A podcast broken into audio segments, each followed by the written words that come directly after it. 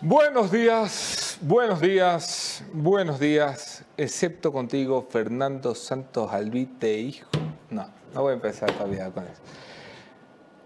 Me va a arreglar la buena en honor a mi productor. Gracias con todos. Aprovechemos en hacer este programa mientras hay luz en este país.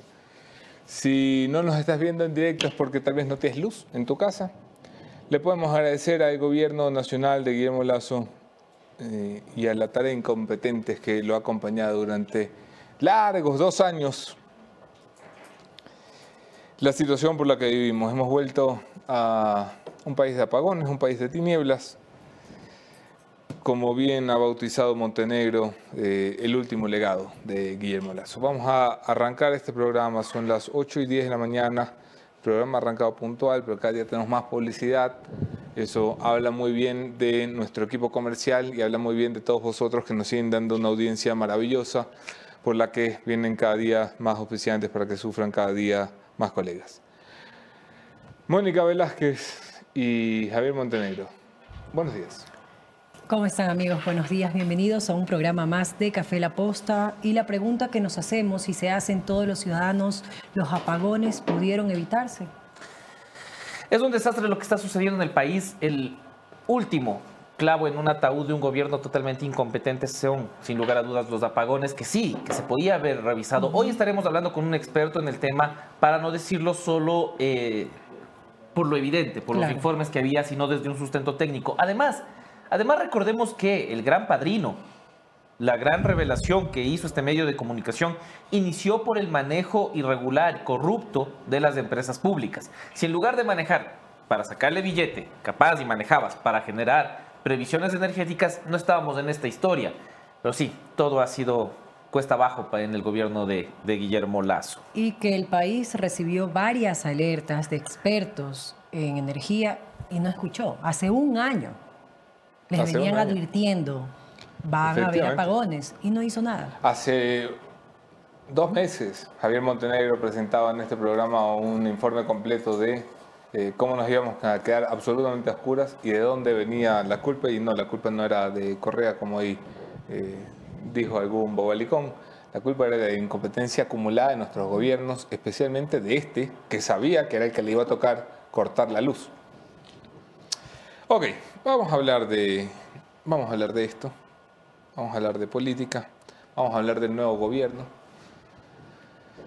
He podido confirmar cómo avanzan las negociaciones, tengo mucho que contarles de 2 o 3 temas. Mira, esto para la vaina nueva que vamos a hacer del café de Javi. Aquí abajito, si ves, aquí abajito, donde dice La Posta, aquí a un ladito, si ves, abajo ustedes, ponemos los 3, 4 temas del programa. Y la gente puede ir sabiendo de que vamos a ir hablando del programa. Y yo no me olvido. Producción. Okay. Jarrín está anotando todo porque él ha estado dándole como orden y estructura a eso. Entonces, mira, bueno, funciona. Les vamos a presentar pronto un nuevo programa de Café La Posta. Sí, claro. Sí, yo también. Claro, justo se me había ocurrido. Yo también tuve la misma idea, dice producción. Verito también. Ok, a ver, ya, serios. Miren, hoy les tengo que contar los últimos chanchullos del presidente Lasso. ¿Sí? Todo lo que se tiene que hacer al apuro y cómo se deja hipotecado el país para que el próximo que se siente jodido, que no pueda pagar ni el décimo.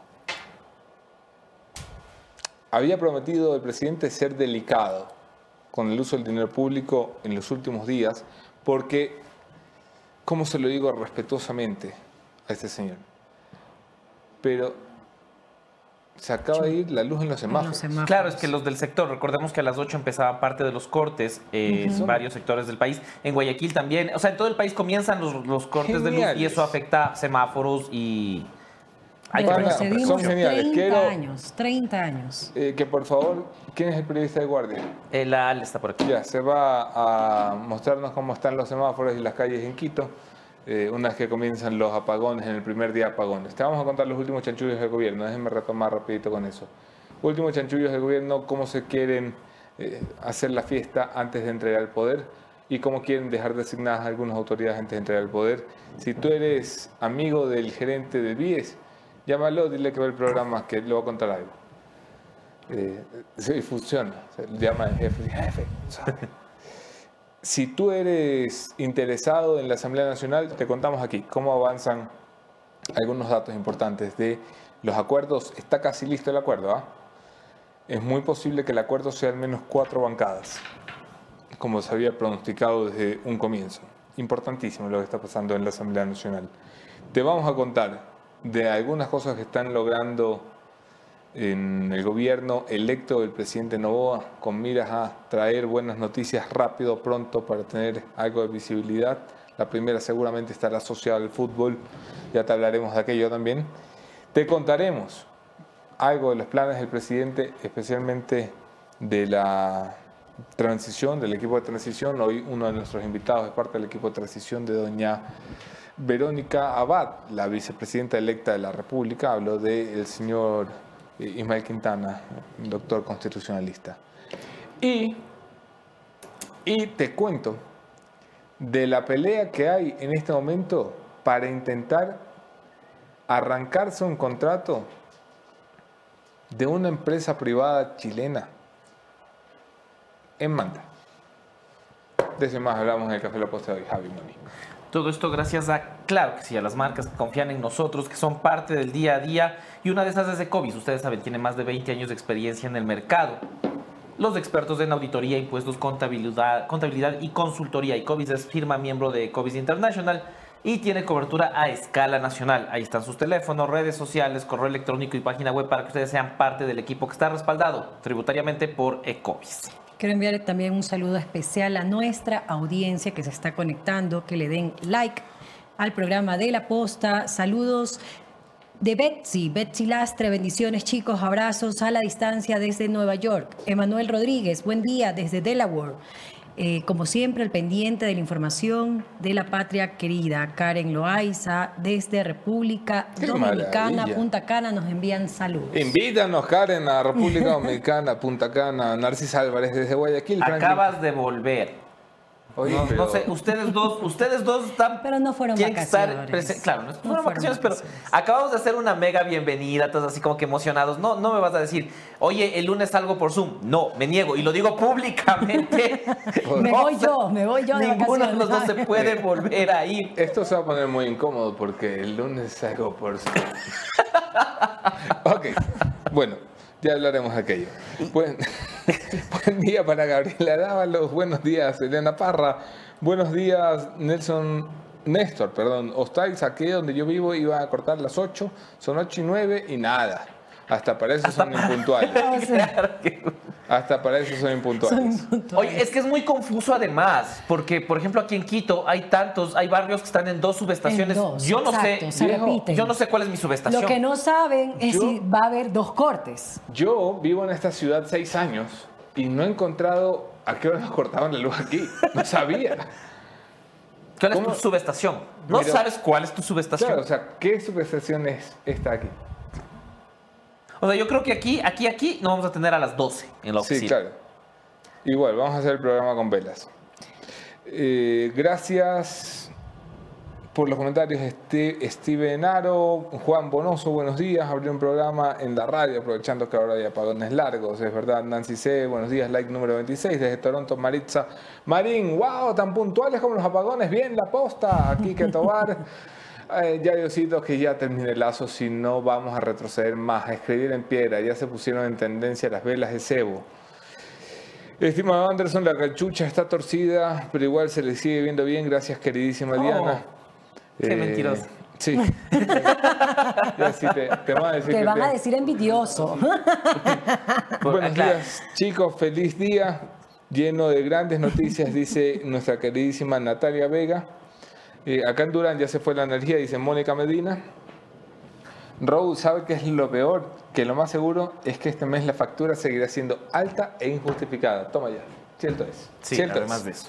Supuestamente si se dañan los equipos por cortes de energías, puedes hacer un reclamo a la empresa eléctrica más cercana. Sí, claro, como cuando haces un reclamo a la empresa eléctrica más cercana porque te han cobrado más y te devuelven la plata, ¿no? Bueno, no te devuelven. Eso solo le pasó a Javier Vera Grunauer, era que... Es verdad, que le cobraban de menos. Claro. El único ecuatoriano al que le cobraban de menos en este país. Y qué bien que me haces acuerdo de Vera Grunauer, porque este programa, cuando al final mandemos el carajo a este gobierno, Hay que añadir a Javier Vera Grunauer. Yo tengo que mandar un saludo especial a Evelyn Vinuesa, que resulta que es nuestra... ¿Qué tienes con Evelyn Vinuesa? Que su esposo me pidió que le mande este saludo. Así que este es un saludo para Evelyn Vinuesa, que resulta que somos...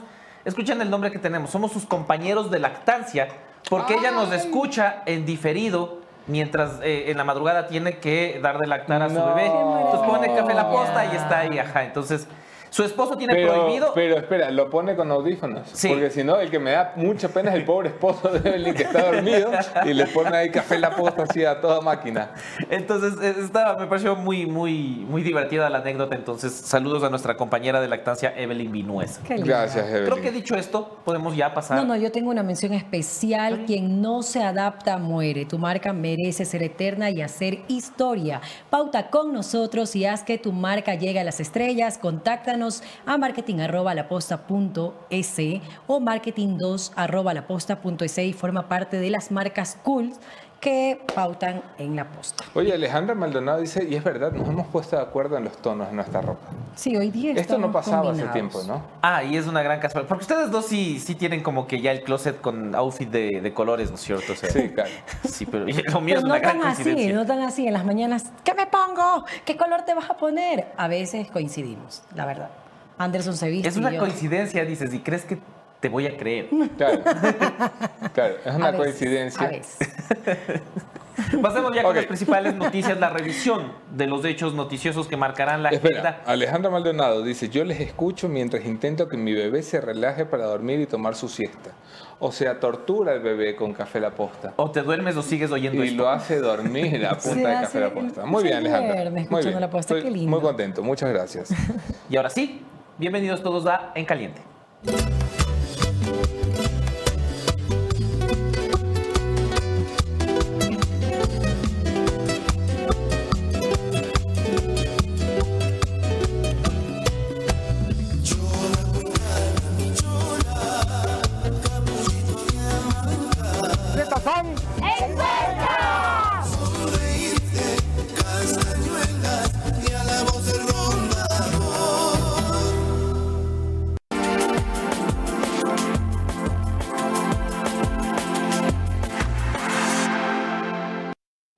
Chola, cuencana, mi chola. Oye, qué lindo canta la Moni, ¿no? ¿Qué? Qué lindo canta la Moni. ¿Tú la has escuchado así en karaoke? No, nunca. Tenemos que hacer un karaoke en vivo.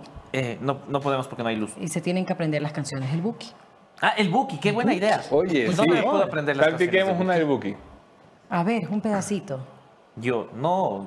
Muchachos, vamos a dar noticias y a decir menciones como que Gold Star Events te trae a Marco Antonio Solís, un verdadero ícono de la música latina conocido por un montón de éxitos. O sea, ¿quién no le cacha el Buki? Y no hablo de Pavel Muñoz, sino de Buki. Pero déjame terminar la mención. Si no hubiera sido, sería tan feliz. La única que puede hacer esto sin sentir vergüenza en este programa. A mí me da mucha vergüenza. ¿A dónde vamos a parar? ¿A dónde vamos a parar? Porque además lo tienes que cantar sufriendo. ¿Qué está pasando? Tienes que cantar con diafragma. Pero cuando baila Javi, claro. Oye, el Buki viene 11 y 12 de noviembre. Sí, exacto. Gran eventazo. En Guayaquil el sábado 11 en el Estadio Alberto Spencer y en Quito el domingo 12 en el Coliseo General Rumiñahui. Ustedes pueden adquirir ya sus entradas en Ticket Show y aprovechen el 20% de descuento, les estoy diciendo.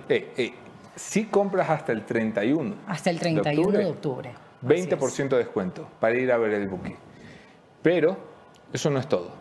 Nos acabamos de convertir en media sponsor del Buki. La Posta es media sponsor. Así que, promesa, de aquí hasta el 10 de noviembre, desde mañana, no desde el día lunes, hasta el 10 de noviembre, en este programa, 100 entradas. Vamos a regalar. ¡Wow! Yo puedo concursar. 100 entradas. ¿De acuerdo? Increíble. Sí, para Café La Posta. Así que no te pierdas el programa. Al primero que le voy a regalar es a Rogue, que se quería ir a otro concierto, pero le voy a dar para el Buki. Rogue, me acuerdo de ti. Escribe en los comentarios por ahí, me acuerdo que querías ir con tu esposa. La Posta te pone con tu esposa en el Buki. Conversé con él porque resulta que estaba en Manta y no sabía que el concierto de Sin Bandera era ayer. Entonces dijo, ya no alcancé, ni modo, pero sí, estuvimos en contacto para que vean que la posta cumple. Pero ya, el Buki. Pero se puede ir al Buki.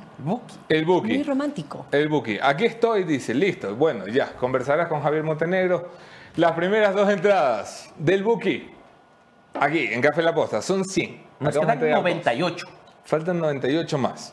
Y iremos definiendo cómo haremos esto. Así que se vienen muchas sorpresas para que vayas al concierto del Buki. Ahí está. Y con eso ya podemos dar paso. Sí, arranquemos porque hay mucho que contar. Vamos a empezar contándoles cómo se preparan los apagones. Vamos a pasarles un poco las imágenes de lo que serán o de lo que ya es los apagones. Solo que es altamente confuso. ¿Cómo yo describo esta lámina? Deberían haber hecho un cronograma con fechas y no fue temprano, lo hicieron muy en la noche porque nosotros queríamos hacer una explicación, pero claro, cuando no tienen el cronograma, ahí van pasando los sectores en Quito. Y hay sectores que se repiten en horarios distintos, entonces sí, crea mucha confusión, así es. Sí, es un problema, un desorden total, un caos. Ni siquiera para la coordinación de los apagones, pese a que ya hace 2 semanas, se acordarán ustedes, salió el gobierno nacional a decir que no habría apagones porque Colombia entregaría todavía el suministro que nos estaba dando de energía. Esto no pasó, pero ahí ya sabían que se iban a venir los apagones y no fueron capaces de hacer una planificación y ahora estamos pasando esto, que nos deja varias dudas. Aquí estará el ministro Santos Alvite el día lunes para responder algunas dudas y una de esas es, por ejemplo... ¿Esto va a ser diario? O sea, en la noche tienes que estar pendiente para saber a qué hora no vas a tener luz, lo que complica el sector comercial y productivo. Tal vez ya dejaron, esa es la preocupación de muchos gremios. Tal vez ya dejaron un solo horario, que sería lo mejor, ¿no? Sí, ojalá. O sea, no estarlo cambiando. Sabes que el sector productivo es importantísimo, es vital. El sector industrial es vital, pero no es lo único importante. Porque tú como empresa tienes por lo menos la forma de ir a endeudarte, de sacar lo que tú quieras. La vas a pasar mal, vas a perder plata, esto va a costar millones de dólares. Pero ¿sabes qué es más preocupante? La gente normalita que está en su casa y que tiene situaciones cada uno. O sea, yo tengo amigos que tienen a sus viejos o a su vieja o a su viejo con respirador en casa. ¿Qué hace esa gente? Las 4 horas que le cortas la energía en casa. Supuestamente, o sea, se va a respetar, o sea, no se va a cortar la luz en los hospitales. Esperemos que se cumpla. No, en los hospitales sería criminal. En los hospitales, pero en la casa. Pero claro, a lo que voy es, hay gente a la que la ida de la luz es una molestia para todos. Se nos dañan los electrodomésticos, no puedes usar el internet, lo que tú quieras. Pero hay gente para la que la ida de la luz puede ser una complicación muy jodida. Estoy poniendo un caso real de amigos míos que tienen a sus viejos con respiradores en casa. ¿Qué van a hacer las 4 horas? Claro, tienen que salir ahora a buscar de donde sea un generador. Y si no tienes para el generador, esto crea complicaciones importantísimas. O sea, hay gente que tiene nenes que ya perdieron un año de su vida en la escuela. Y ahora estos nenes van a llegar a casa y no van a tener luz para poder estudiar. Esto crea complicaciones. Mira, todo lo que se robaron, ya, estamos acostumbrados a que en este país roben. Pero esto es criminal. Esto es pegarle directamente a la gente. A los pobres más que a los ricos. Porque si alguien puede comprar un generador, es alguien que tiene cómo solventar la crisis. Hay gente para la que eso no es una opción, simplemente. Claro, y muchas personas ya también están que piden... que le abran un juicio político al ministro de Energía y Minas. No, un juicio político, discúlpeme, métanlo preso. Y se lo voy a decir al señor ministro con mucho cariño aquí delante. Todos los que han trabajado en esa administración tienen que irse presos. Están paralizando un servicio público. Es inconstitucional la paralización de un servicio público. Esto no es de un juicio político. Esto tiene que responder ante la justicia los criminales por cada una de las personas, como los casos que les estoy hablando. ¿Qué pasa si se muere alguien que necesita un respirador en una casa? ¿Qué va a salir a decir? A decirle, ay Diosito, roguemos que llueva. Aquí hay gente criminal que tendrá que responder algún día ante la justicia por lo que han causado. Y precisamente hablando de eso vamos a pasar a al primer video. Eran las declaraciones, o son las declaraciones de Fernando Santos Alvite, ministro de Energía y Minas. Veamos. ¿Reconocen algo? ¿Reconocen algún error desde el gobierno? Por supuesto. Cuéntenos. Somos humanos, somos seres humanos, no tenemos la inteligencia artificial que todo puede prever, pero lo que quiero decir es que nos tocó el cambio de una época, de un Estado que era un monopolio en el sector eléctrico e hizo crisis. Federación Hotelera, Comité Empresarial también, ellos hablan y claro, todos coinciden no solo en responsabilizar al gobierno sobre lo que está ocurriendo en el sector eléctrico, sino sobre las pérdidas que serían graves e incuantificables. ¿Qué les dice a ellos? También hubo la epidemia del COVID, ¿verdad? Impensada, vino de sorpresa y causó enormes daños. Así es la vida, llena de accidentes. No se pudo prever la intensidad de esta crisis. Lamento muchísimo y lo que vamos a tratar es de minimizar el tiempo que dure. Somos humanos, dice. Sí, es verdad, son humanos, pero también son unos humanos ineptos, porque hay humanos que no son ineptos, porque esto no es el COVID. COVID fue una vaina que apareció un día, en diciembre, en Wuhan. Y en marzo lo teníamos en el mundo entero y Ecuador cerraba fronteras. Eso es imprevisto. Pero aquí estamos hablando de que durante años se le ha dicho a las autoridades eléctricas, ojo que viene esto. Y desde hace un año específicamente, las propias autoridades eléctricas, con la entonces viceministra de Energía, decía, ojo que vamos a tener que ir a apagones si no solucionamos las cosas. Ustedes no están allí para quejarse de lo mal que lo hicieron los anteriores. Estaban allí para solucionar las cosas. No pueden, váyanse a su casa. Es más honesto dejar de cobrar por un trabajo que no pueden hacer. Porque lo que han hecho es cobrar por algo que no estaban haciendo. Vamos pues. Y, bueno, pasamos con... relacionado con eso mismo, inicialmente el mismo ministro decía, depende de Diosito, en una entrevista con Janet Inostroza. Barbaridad, tenemos ese clip de... Sí, también está como parte, es el que es con Janet Inostroza, amigos de producción. Esta es la noticia... Sí, lo tienen. 4, perfecto. Antes de la noticia 4, ahí está el video.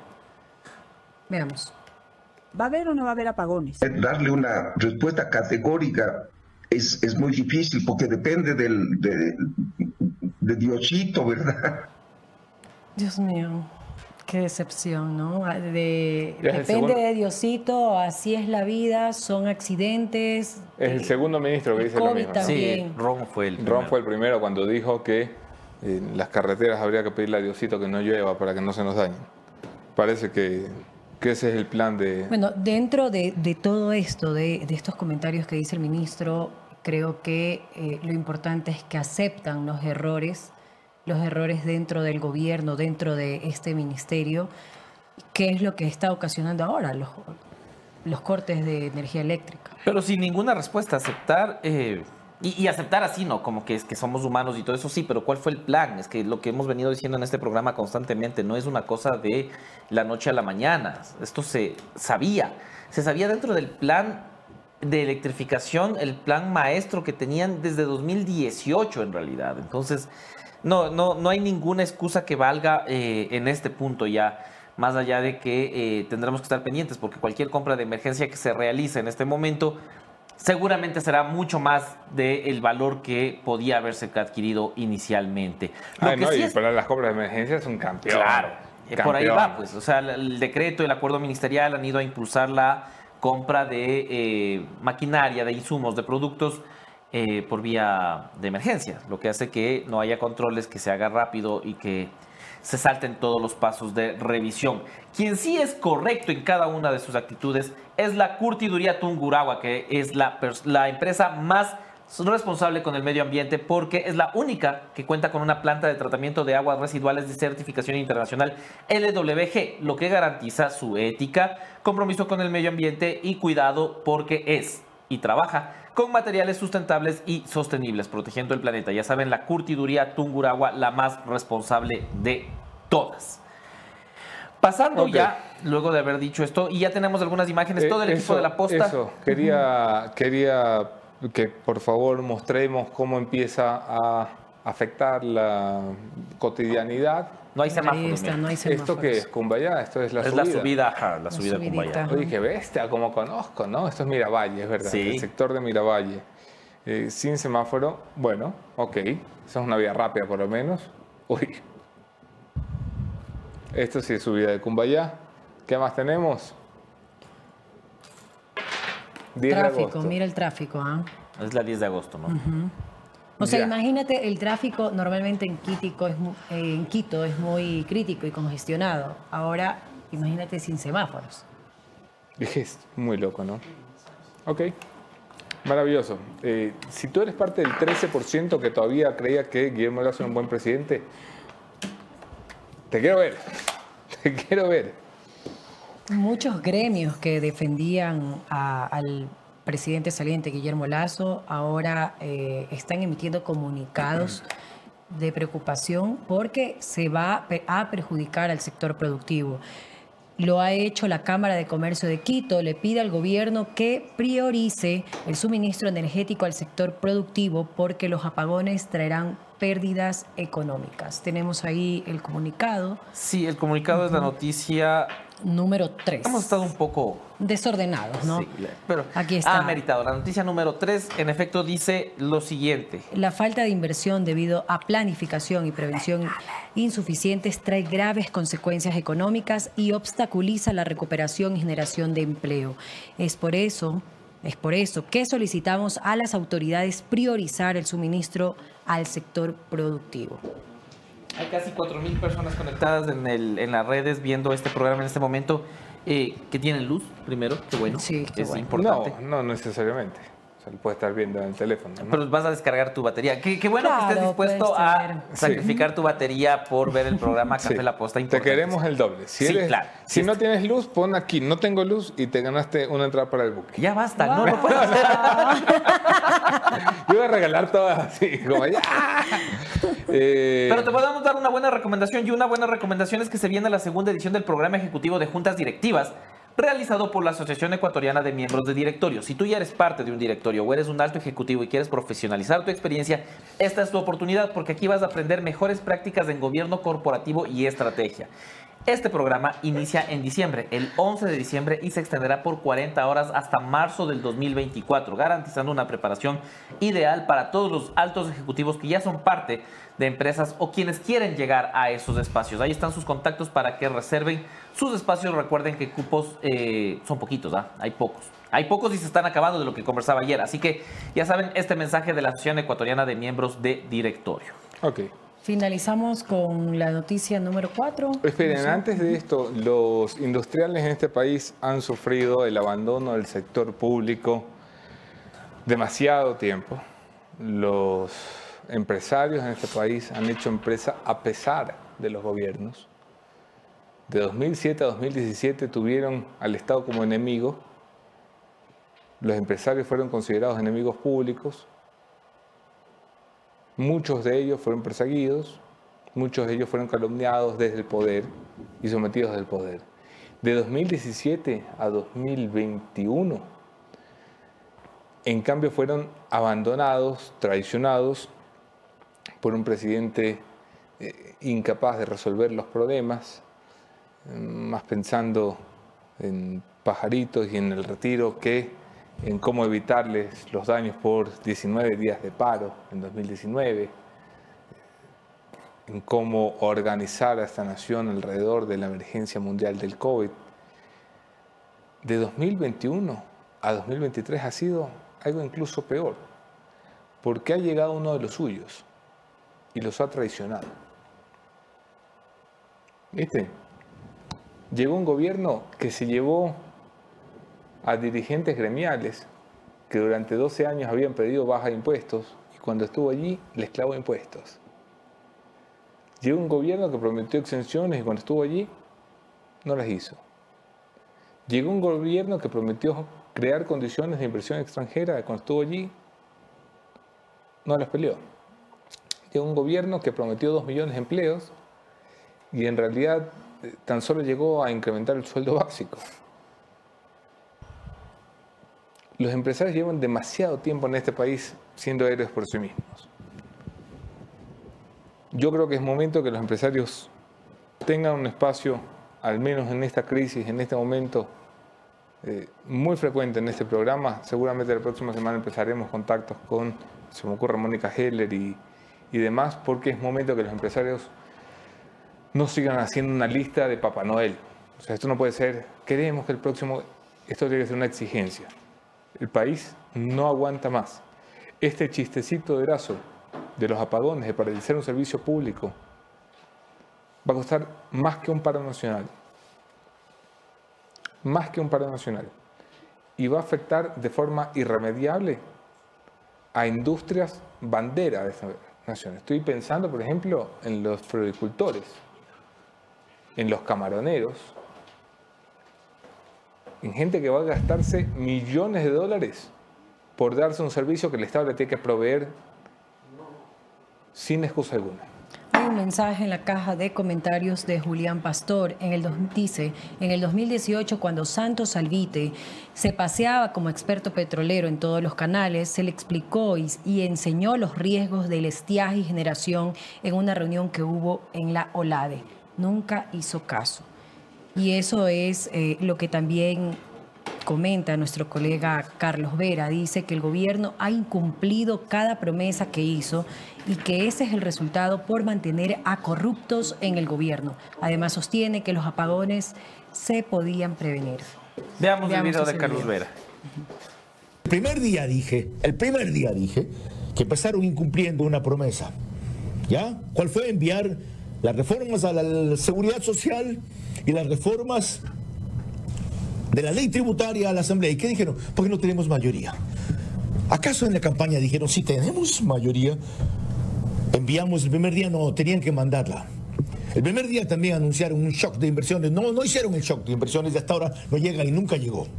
Hicieron otras cosas, sí sesionó el COSEPE, claro, es verdad. No hubo un festín orgiástico en Carondelet, como en otras ocasiones, una borrachera total para asumir el poder. También es cierto, pero incumplieron sus promesas. Y ahora este es el resultado, por mantener una serie de ineptos y corruptos en el gobierno. ¿Corruptos por qué? Santos Alvite ha dicho que todas las semanas hay corrupción en Petroecuador. ¡Todas! Ha hecho algo por esa corrupción. Significa que la conoce y no la puede combatir. ¿Se acuerdan que más o menos hace un mes votaron ya al último gerente? Porque aquí denunciamos, yo entre otros, que había dado paso a un contrato para los seguros de Petroecuador ilegalmente, puesto que no se habían actualizado sus bienes por asegurar según la Contraloría. Tuvo que allanarlos la Fiscalía para que echaran abajo ese contrato por 99 millones de dólares en vista de que era ilegal. Y todavía algunos se siguen rasgando las vestiduras que son un gobierno honesto. No me hagan reír. Saben que son un gobierno ciego, que ha solapado casos de corrupción, arruinando la gestión que muchos respaldamos y en la que muchos creyeron. Bueno, que le sirva como ejemplo a Daniel Noboa de lo que es rodearse de esta clase de idiotas que, porque tienen un poco de canas y un poco de experiencia de petróleo, creen que saben gestionar la administración pública, y lo que saben es repetir lo que otros dicen. Y mañana pagamos las consecuencias con los apagones nosotros. Esto debió y pudo evitarse. No el estiaje, no la sequía, la preparación del parque térmico del Ecuador para eso. Y aquí estamos. Y aquí estamos otra vez, soportando lo mismo durante 45 días que se van a hacer eternos. 45 días que se van a hacer eternos. Solo un error tiene Carlos Vera en su acertada locución. No son 45, son 34, y vamos a contar cada uno de los días que faltan para que se larguen. 34 días, porque me he enterado esta mañana las credenciales de la Asamblea, del presidente de la República electos, se entregarán el 20 de noviembre, que por cierto es el día de mi cumpleaños. Se posesionará la Asamblea Nacional el 20 de noviembre y 10 días más tarde se posesionará el presidente electo de la República, es decir, el 30 de noviembre Guillermo Lasso dejará de ser presidente y Daniel Noboa asumirá funciones. Es muy simbólico porque además es el día de su cumpleaños, así que me imagino que se va a ahorrar. Los dos cumplen en el mismo mes, tú también, ¿no? Y sí, el presidente saliente también. Guillermo también, sí. Exacto. El 16 de noviembre cumple Guillermo. Bueno, es que da de todo el signo. Tú eres Libra. Yo soy de los que no cree que eso determine tu personalidad. Yo soy Virgo. ¿Pero qué signo eres? Piscis.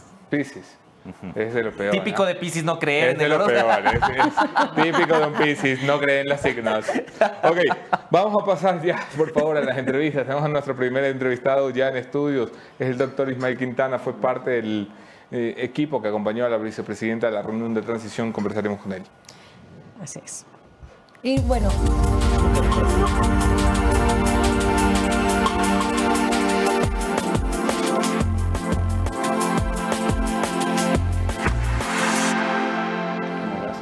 Qué terrible, me cortan justo cuando voy a hablar y voy a dar una mención especial. Producción, por favor. Claro, porque no podrás tener luz, pero sí puedes tener comodidad. ¿Con qué? Así es, con Renaciente. Te ofrece más de 30 colores para elegir. En su interior utilizan poliuretano de alta calidad y su tapiz es cuero, señores. Así que nuestro invitado hoy estará muy cómodo gracias a Renaciente.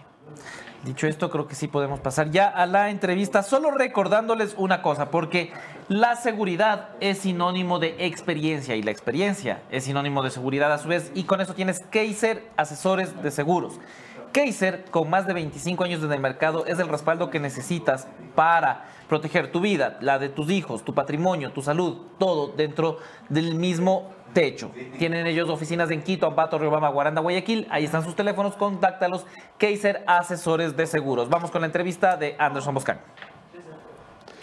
Ok. Disculpe, estaba aquí en el chismerío. Bienvenidos todos. El doctor Ismael Quintana es uno de los constitucionalistas más respetados de este país. En días pasados sorprendió a la opinión pública porque aparecía en fotografías junto a Verónica Abad, vicepresidenta electa de la República, en una reunión clave, que es la reunión de transición con el vicepresidente Alfredo Borrero.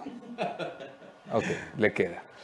Doctor, bienvenido. ¿Cómo estás? Mi querido amigo, gracias por la invitación. Yo primero quiero pues congratularme porque están acá, están en su país. Muchas gracias. Así que a ti, a Mónica, a tu familia, a tus hijos, mi solidaridad de siempre y mi cariño de siempre. Así que espero que ahora sí hayan en este país finalmente las condiciones para que todos los periodistas, todos, de distintas voces, de distintas posturas, puedan, al igual que ustedes, pues ejercer su profesión con la libertad y las garantías que eso implica. Así que ojalá con este cambio de gobierno, que sea transitorio, ese tipo de cosas y estas diásporas y estas salidas de periodistas del país ya no. Hacemos votos por aquello.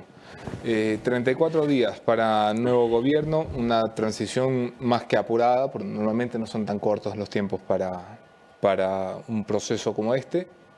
Por lo menos ya tenemos una ley que regula cómo deben de ser las transiciones y tenemos voluntad entre las partes, al menos públicamente eso es lo que han dicho. Tanto el presidente saliente como el presidente electo han dicho tenemos voluntad de hacer una transición como se debe. Has estado ya en un salón donde se hablaba de la transición de vicepresidentes. Te escuchaba decir que fue una reunión muy corta, con muy poca información. No me esperaba otra cosa. ¿Qué nos puedes contar? A ver, ¿qué te puedo decir? Lo primero, porque creo que sobre esto ha habido también una serie de comentarios, principalmente de gente que cree que yo particularmente odio al Estado y que denosto la función pública. Eso no es así. Sí soy de los que cree que debe haber un Estado que nos garantice libertades, derechos, servicios públicos básicos. Y con gente competente. Y con gente eficiente que sepa hacer lo que debe hacer con los pocos recursos públicos que nosotros tenemos. ¿Por qué digo esto? Porque, claro, a partir de estas fotografías y de esta información que difundió la vicepresidenta electa, hay personas que han creído que yo me voy a vincular en calidad de funcionario público al equipo de la vicepresidencia de la República. Aclaro primero que eso no es así. Me ha llamado Verónica Abad, que es una persona a la cual yo conozco desde hace ya algún tiempo. Tengo muchas coincidencias con ella. Yo no oculto mi posición ideológica jamás. Y una de las cosas que yo valoro de Verónica Abad es que, guste o no, podemos discrepar, para eso están las posiciones políticas, pero me parece que es de los pocos políticos que hoy en día tienen una posición. Yo discrepo con quienes sostienen... Claro, y puede ahora estar acertada o equivocada, pero tiene una posición. Podemos discrepar. Es decir, habrá gente de izquierda que discrepe con su posición y su visión respecto a los servicios públicos, respecto al tamaño del Estado, y es normal, y eso es democrático.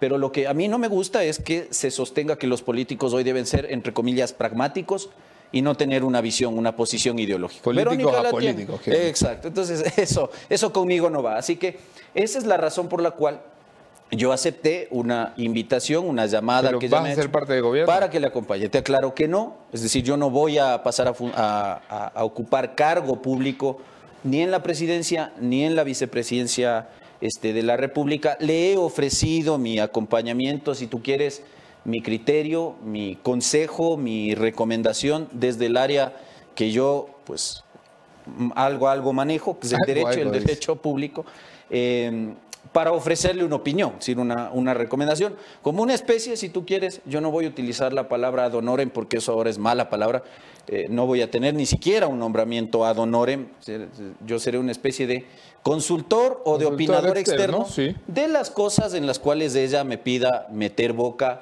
opinar y aconsejar. Entonces, dentro de eso, me ha hecho un pedido para que le acompañe en este proceso, si tú quieres llamarle de transición, para tratar de dejar armando una vicepresidencia. Porque tienen funciones absolutamente distintas. Sí, entonces, dentro de ese contexto, me pidió que le acompañe, creo que fue el lunes o martes de esta semana, a la vicepresidencia. Hubo una reunión, asimismo, muy corta, protocolar, entre los dos, a puerta cerrada. Entiendo que también estuvo presente el ministro Cucalón. Luego, pues, pasaron a este salón donde ya estábamos todos, al frente el equipo de la vicepresidencia, un ex legislador, hoy asesor presidencial, Flores, estuvo el ministro Cucalón, y del lado de la vicepresidencia entrante, pues bueno, estuvo un equipo de chicas, de mujeres, no son ellas abogadas, las conocí, son especialistas en distintas áreas con enfoque social, educación, proyectos sociales, ese tipo de cosas, economía y otros temas más. Y estuve yo.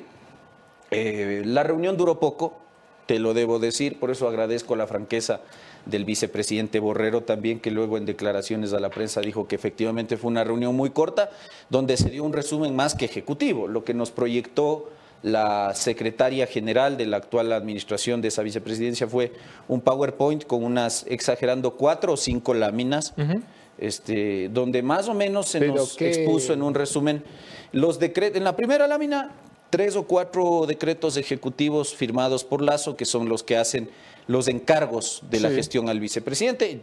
Todos sabíamos, temas de coordinación de salud pública, temas de gestión de riesgos por fenómeno del niño. Esas son las atribuciones que tiene hoy la vicepresidencia de la República. Una segunda lámina donde se nos explicó que actualmente hay 3 subsecretarías en esa vicepresidencia, todas destinadas orgánica y administrativamente al desempeño de estos objetivos de salud pública y gestión de riesgos. Es decir, esa es la estructura fundamental que tiene esta vicepresidencia, más allá de otras dependencias, ¿no? La administrativa, la financiera, la jurídica, etcétera, etcétera. Una tercera lámina donde se nos habló de la cantidad de funcionarios que hay, 109 trabajadores en la vicepresidencia. De esos, si la memoria no me falla, ruego que se me dispense si es que me equivoco en los números, pero me parece que de esos 109 nos expuso la secretaria general que 67 serían servidores de carrera administrativa, entre paréntesis una cuestión enorme y resaltadita que decía no susceptibles de remoción, cosa que cuando yo vi eso un poco me llamó la atención. Y el restante, 50 y pico trabajadores sujetos al Código Rojo. Porque claro, tú entiendes que cuando una autoridad llega a una institución va a llevar a su equipo de confianza y asimismo tú entiendes que esa autoridad recibe, hereda un bagaje de funcionarios que ya llevan trabajando en esa institución 10, 15, 30 y pico de años, ¿no es cierto? Es decir, servidores de carrera, a quienes tú, no solo que jurídicamente y difícilmente los puedes remover, mucho más, y eso le he explicado a Verónica Abad, con el fallo de la Corte Constitucional de 2020 que impide, por ejemplo, compras de renuncias con carácter obligatorio, un fallo correcto de la Corte. Y porque además al servidor de carrera administrativa, tú si comete una infracción administrativa, pues le tienes que seguir un sumario para removerlo. Te da una justificación. Pero naturalmente, como máxima autoridad, tú también tratas de rodearte de gente que sea de tu confianza, se supone que además gente competente que te ayude a cumplir con tus objetivos en la gestión. Bueno, ¿no es cierto? Entonces, ahí tú tienes de personal, ¿no?, de libre nombramiento y remoción. Tienes tu posibilidad de nombrar a través de contratos ocasionales, personal ocasional, contratarlo.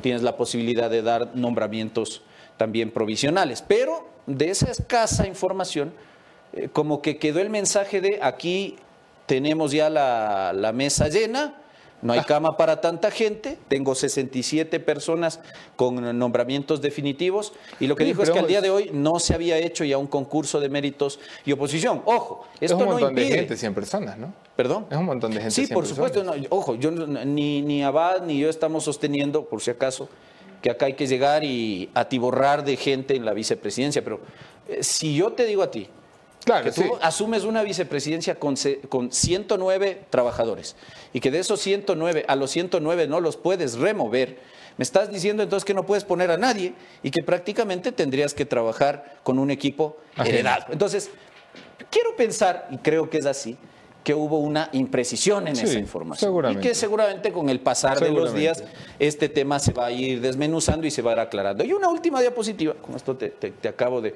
Creo que yo me he demorado más en exponerte a ti las cosas que lo que se demoró la secretaria de la vicepresidencia. El tema presupuestario, ¿no?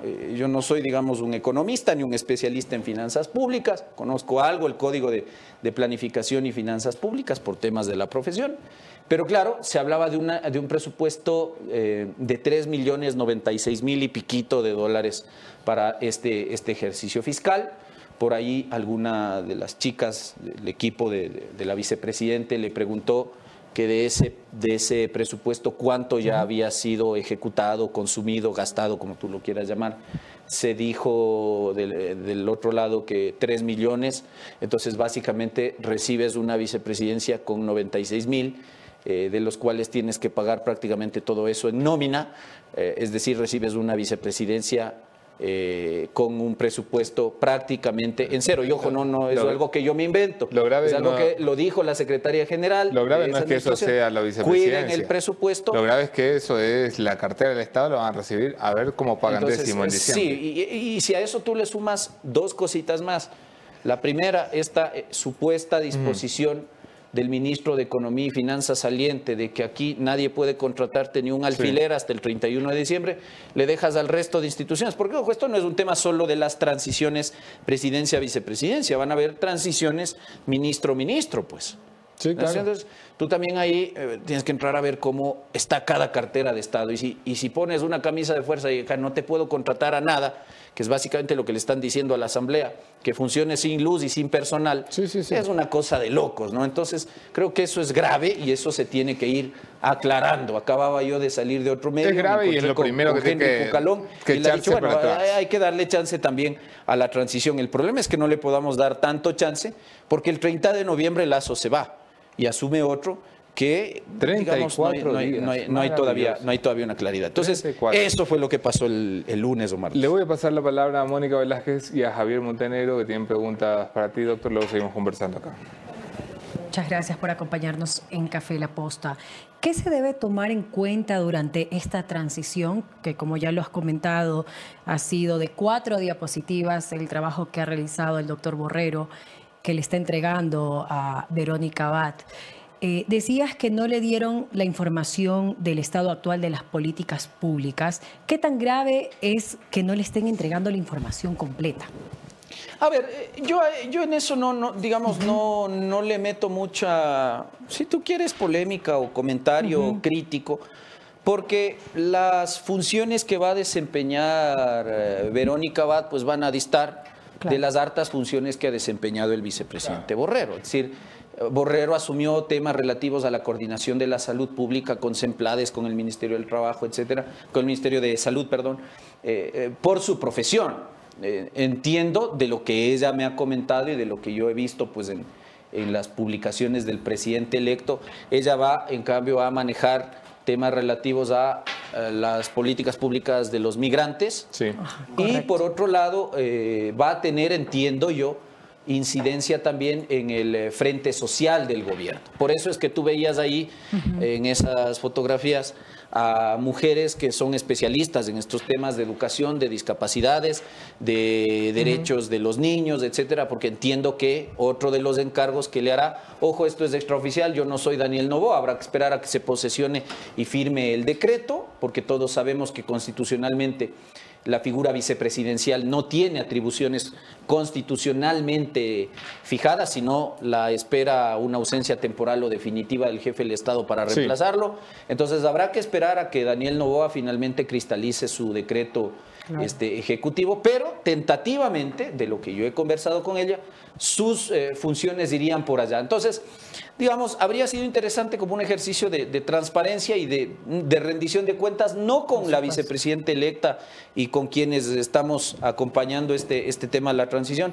sino en general con el país, explicar, bueno, estos son los decretos, estas son las funciones que se me asignaron y esto es lo que he hecho. Nos faltó eso, ¿no? Entonces, bueno, habrá que ver cómo termina esta transición. Insisto, fue apenas una primera reunión, si tú quieres, Mónica, de carácter protocolar, y entiendo que en los siguientes días o semanas habrá ya, digamos, una especie de transición más pormenorizada de los temas. De todos modos, pues obviamente la vicepresidenta entrante tendrá que darle a su vicepresidencia una estructura orgánica y administrativa, y eso ya no depende de Borrero ni de la transición, sino de la decisión política de ella para efectos de organizar una vicepresidencia acorde a las funciones que se le va a dar. También podría darse el caso que no se le dé ninguna función, entonces no es necesario crear ninguna dependencia, dirección, subsecretaría. Correcto. Pero hasta aquí eso es lo que yo conozco. Doctor, ¿y cómo se asegura una transición exitosa en términos generales, ya no de la vicepresidencia, sino más allá? Cuéntanos cómo funciona en normas generales. A ver, yo creo que lo primero es la apertura política, y eso debo decir, lo hay, al menos yo no he estado en la... Al menos públicamente. Sí, en la primera reunión entre presidentes yo no he estado, puedo darles testimonio de lo que yo vi en la vicepresidencia, y hay que decirlo, el vicepresidente Borrero mostró total apertura, igual que Henry Cucalón, para efectos de entregar toda la información. Y ahí eso se conecta con lo segundo, la honestidad y la transparencia en la entrega de la información y la claridad de lo que estás entregando, ¿no es cierto? Me parece que hay voluntad de ser honestos y transparentes, pero sí que nos falta información. Yo sé que esto no es la presidencia de la República, yo sé que no hay mayor información, pero aunque sea poca, esa información debe ser clara. Y aquí, insisto, hay dos temas que a mí me parece que hay que despejarlos. Personal, estado del personal y el estado del presupuesto y las posibilidades de realizar una que otra modificación presupuestaria dentro de los márgenes del Código de Planificación y Finanzas Públicas. Si se logra hacer eso, me parece que se ha cumplido con una transición ordenada, porque de ahí ya lo otro pues es ya propio de la gestión de la nueva autoridad. ¿A qué me refiero con eso? Ya, luego de esa transición, bueno, yo he recibido eso, ahora yo tengo que hacer estas funciones e inmediatamente empezar a darle a esa vicepresidencia una estructura que obedezca al cumplimiento de esas funciones que, insisto, van a ser distintas a las que desempeñó Borrero. Y finalmente, doctor, has dicho en una entrevista con Jefferson Sanguña que una buena parte del personal tiene nombramiento definitivo.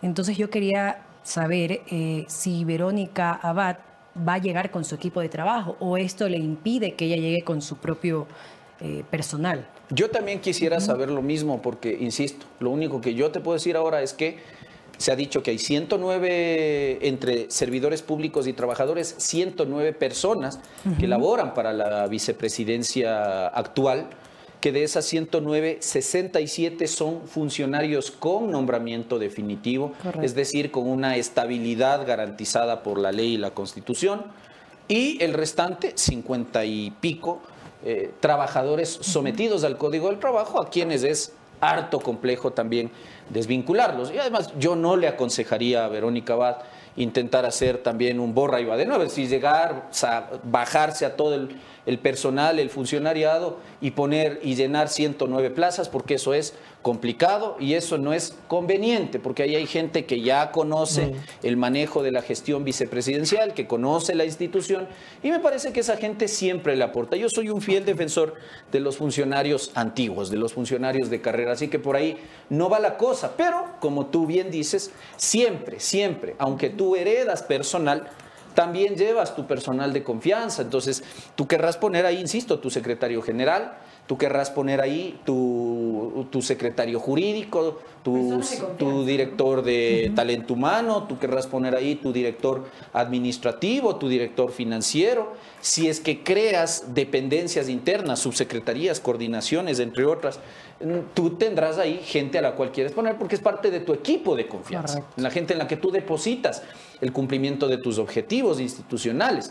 Y eso es lo que todavía no nos queda claro, porque parecería ser entonces que más allá de esos 109, al día de hoy ya no habría cómo nombrar. No solo por este tema de que todos serían como inamovibles, sino porque no conocemos si realmente de esos 67 todos forman parte de la carrera administrativa o hay personal con contrato ocasional, hay personal con nombramiento de libre remoción y hay personal con nombramiento provisional, porque en esos tres últimos escenarios tú puedes disponer de esas partidas presupuestarias para desvincular al funcionario anterior y poner un funcionario de tu confianza. Pero espero, pienso yo que esto se va a ir aclarando con el paso de los días. Finalmente no sería adecuado que a alguien le impongan personal cuando tú tienes toda la libertad de hacerlo. Pero me preocupa el tema presupuestario y me preocupa, insisto, esa directriz que parece que a más de uno preocupa en el tema de no poder contratar o vincular personal hasta al menos el 31 de diciembre, ¿no? Entonces, esas son cosas que habrá que ir analizando con el pasar del tiempo y que ya no serán incluso de la transición, sino que tendrá que tomarlas del nuevo ministro o quien venga a ocupar la cartera de Estado en Economía y Finanzas. Ismael, ¿cómo estás? Javier Montenegro te saluda. Aprovechando, y tú ya sabes la dinámica del comodísimo sillón Renaciente, sí me gustaría un poco hacer una pregunta que podría resultar incómoda, no para ti, sino para el gobierno electo, porque dices que del lado del vicepresidente Borrero estaba el ministro Cucalón, estaba Flores, que es ahora consejero del gobierno o del presidente Lasso. Del lado de Verónica Abad, ¿había algún representante del movimiento ADN, algún representante de Daniel Noboa o nadie que pueda decir yo también vengo por parte de todo el equipo electo o todo el gobierno que va a ser el de Daniel Noboa y no solo Verónica Abad? No te podría confirmar eso. Había bastante gente que llegó con ella, más allá de las 5 o 6 personas que estuvimos sentadas con ella en esa reunión. Había mucha gente, hombres y mujeres, entiendo gente que trabajó con ellos en la campaña electoral, que forman parte del equipo de Verónica Abad, pero no te podría decir si entre esas personas que yo vi, porque no los conozco, al menos no los conozco a todos, había gente, digamos, de esta alianza, Acción Democrática Nacional, o si solamente se trata de personas cercanas o del círculo íntimo pues de la vicepresidenta electa. El trabajo que se ha venido realizando ha sido un poco por separado. Yo entiendo que eso es una cosa ya del binomio, se ha escuchado mucho de que no hay una muy buena relación, pero en forma, como tú lo pudiste ver, ¿te parece que tenía que ser así? O sea, es decir, Verónica no tenía que estar el día de la reunión con Daniel, Daniel no tenía que estar, de alguna manera mostrar unidad en los primeros momentos que salen públicamente ya el presidente y vicepresidente electos.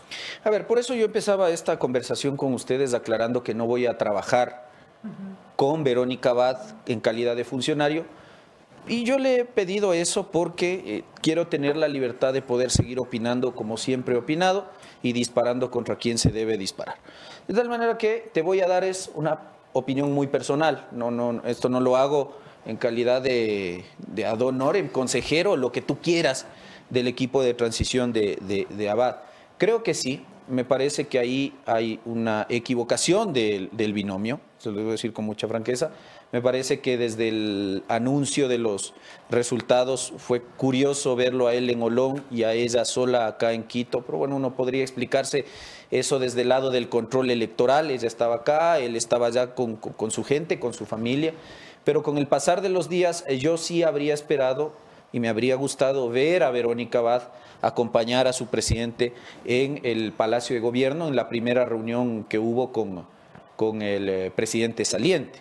Así como me hubiese gustado ver, tal vez no a Daniel Noboa, porque él está haciendo su agenda fuera del país ahora, pero sí a alguien, y si es que estuvo, pues puede ser que a mí no me comentaron eso, pero a alguien cercano también al equipo de Daniel Noboa acompañando a Verónica Abad. Ahora, entiendo que se coordinó así, es decir, hacer transiciones separadas, presidente-presidente y vicepresidente-vicepresidente.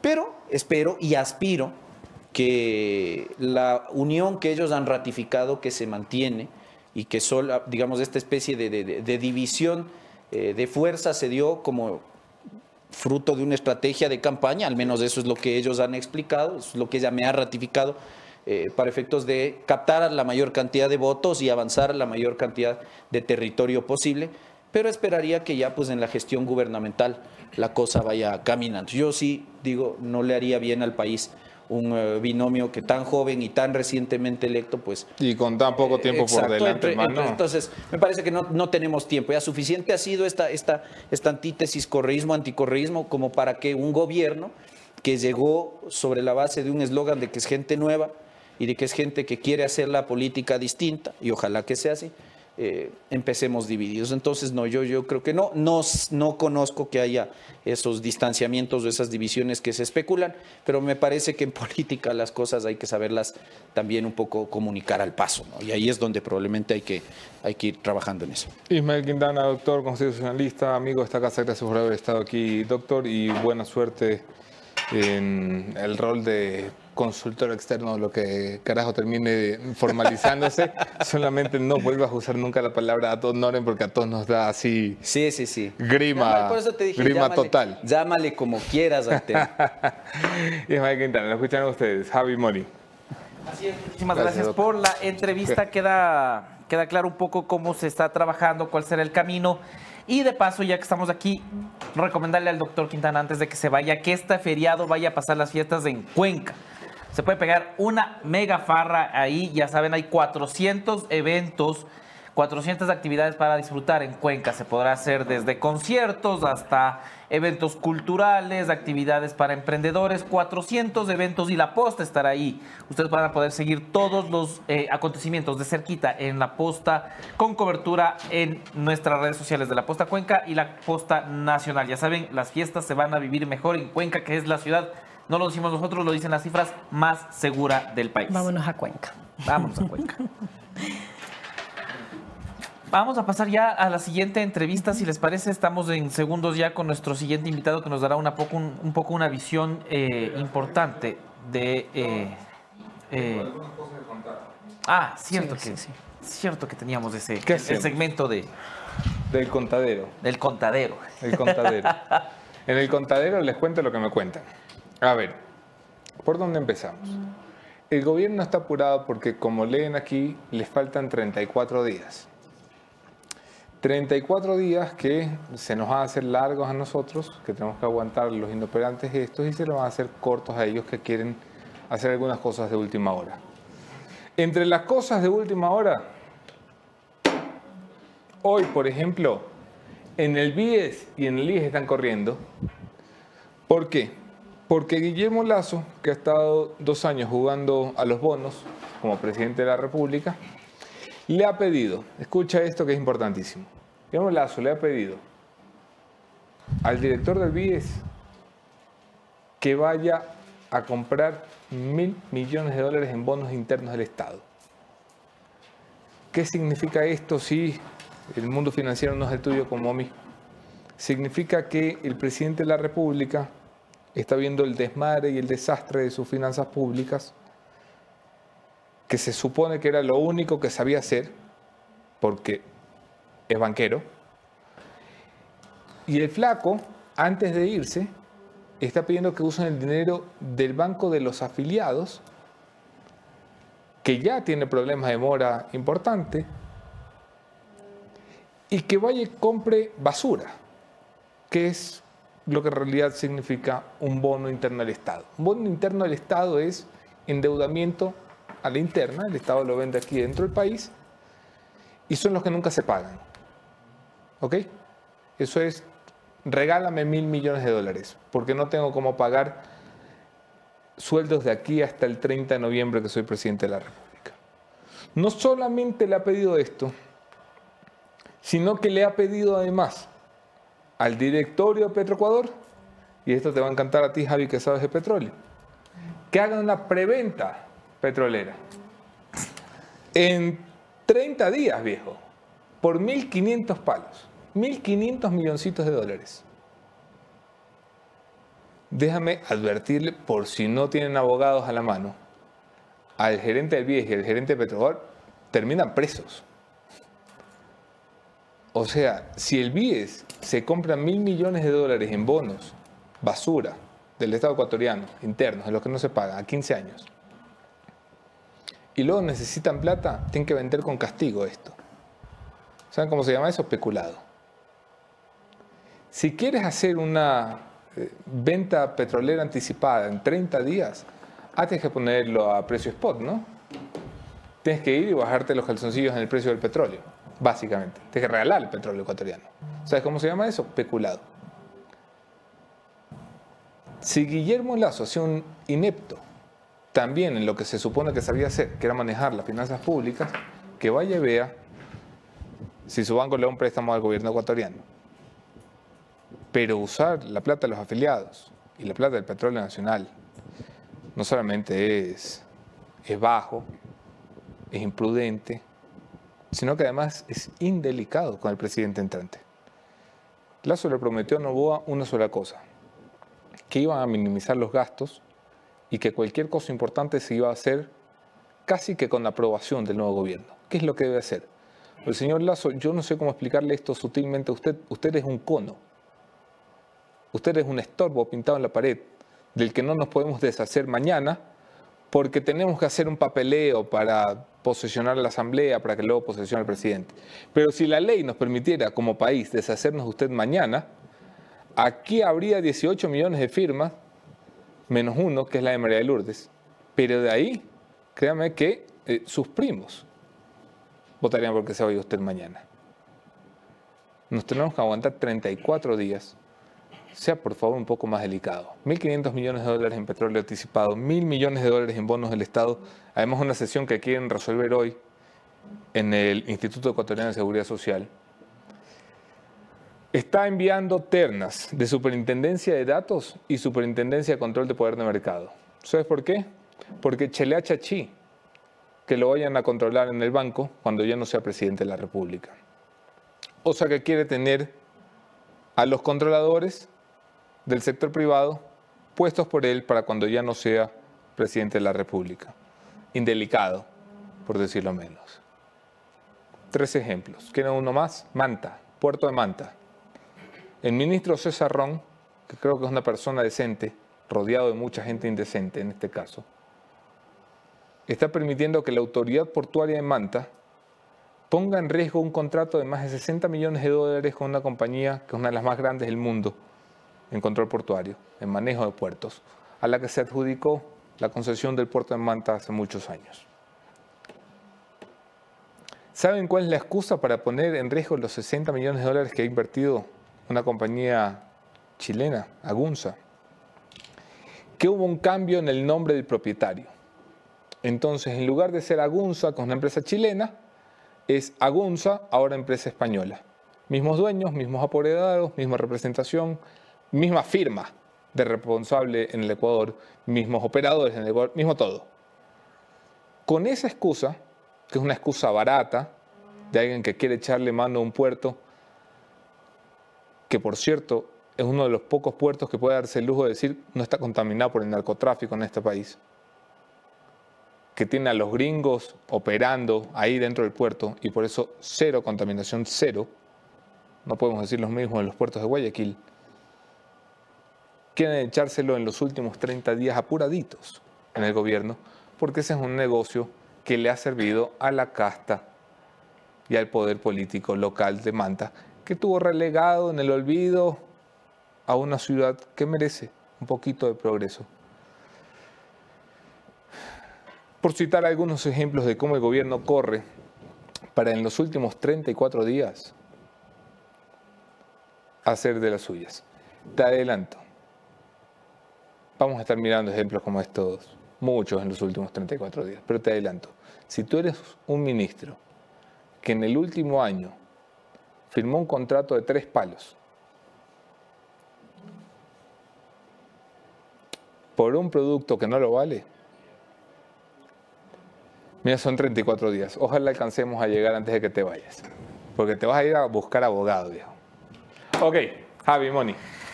Interesante las declaraciones del... ¿Cómo era el segmento? El contadero. El contadero. Porque son 2 de ellas, prácticas que el mismo presidente saliente Guillermo Lasso criticaba muchísimo del gobierno de Guillermo Lasso. La adquisición de bonos de deuda interna para el IES que golpeó fuertemente a sus finanzas y que ha sido un duro golpe.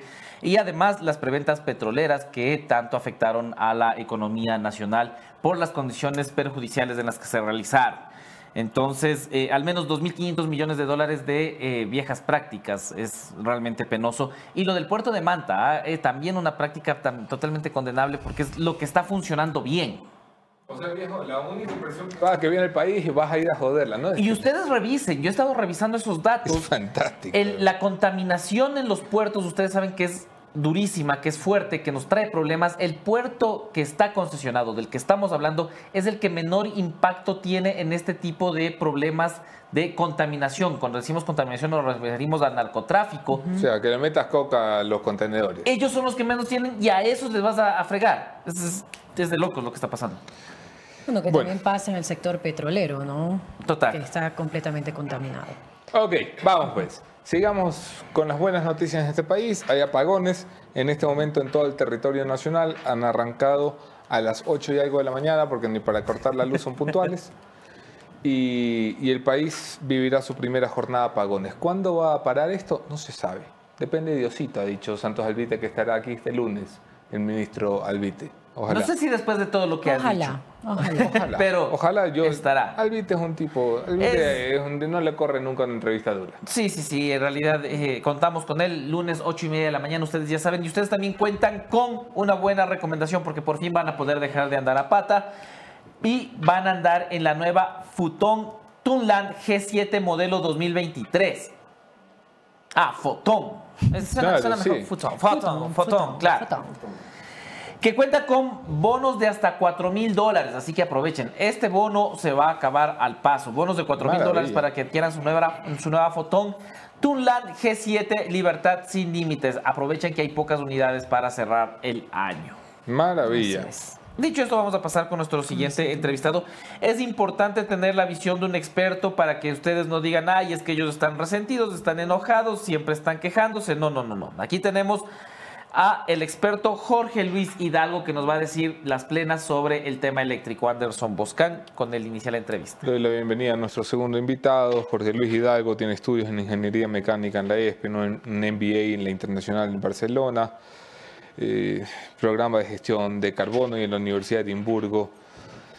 Desde su regreso al Ecuador ha trabajado para el gobierno ecuatoriano en la Oficina de Promoción de Inversiones Invest Ecuador y adicionalmente es cofundador y actual gerente general de la empresa ecuatoriana Green Power Internacional, cuyo enfoque es la promoción de soluciones innovadoras en el sector energético. Es nuestro invitado de esta mañana para intentar entender qué carajos pasó y qué podemos hacer. Bienvenido.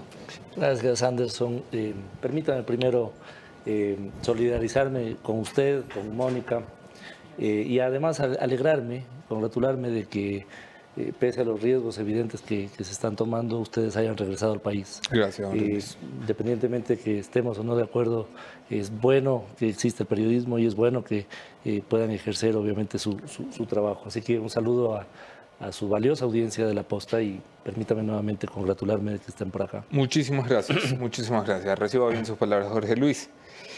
El gobierno ha anunciado lo que en realidad debía de pasar hace 3 semanas, pero había unas elecciones de por medio y no querían que aquello fuera a ser utilizado en campaña. Hicieron maromas, le pidieron ayuda a Colombia, salvaron un poco las cosas 2 semanas y ya, se hizo insostenible. Hay que cortar la energía en todo el país. ¿Por qué es lo primero? O sea, ¿por qué estamos en esto? Porque el gobierno dice, señores, en el mundo ha dejado de llover, hay un estiaje, va a haber apagones en Colombia, no somos los únicos. Esto Diosito ha querido que nos quedemos sin luz.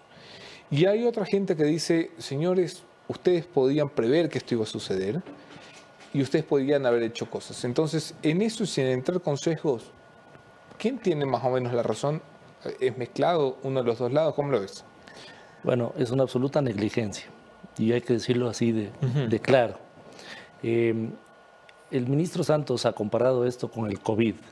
¿Usted sabía 2 años de anticipación que iba a pasar, por ejemplo, una pandemia? No, porque la pandemia sí llegó de un rato a otro. Sí, claro. Pero el fenómeno del niño ya se sabía con 2 años de anticipación. Además, cada ciertos años existe fenómeno del niño, que ya lo hemos pasado. Y mientras Colombia y Perú ya se prepararon, pusieron a punto sus centrales y todo esto, en el Ecuador nos pasamos dando la vuelta en círculos y dando palos de ciegos, a tal punto que a 2 semanas o 3 semanas de ya irse, o un mes si quiere, pues de irse, mandan un decreto, un acuerdo ministerial de emergencia. Cuando eso deberían, si hubieran querido actuar, hacerlo hace 8 o 10 meses. Además, con unas soluciones poco creativas y nada efectivas. ¿Qué nos toca ahora? Comprar energía cara. Pero antes de que nos toca ahora, ¿qué había que hacer? O sea, porque todos decimos, es que no hay cielo, lo que tenemos que hacer, somos geniales. ¿Qué había que hacer? Si me permite, Anderson, me gustaría ir a otras profundidades sobre esto. Porque esto es...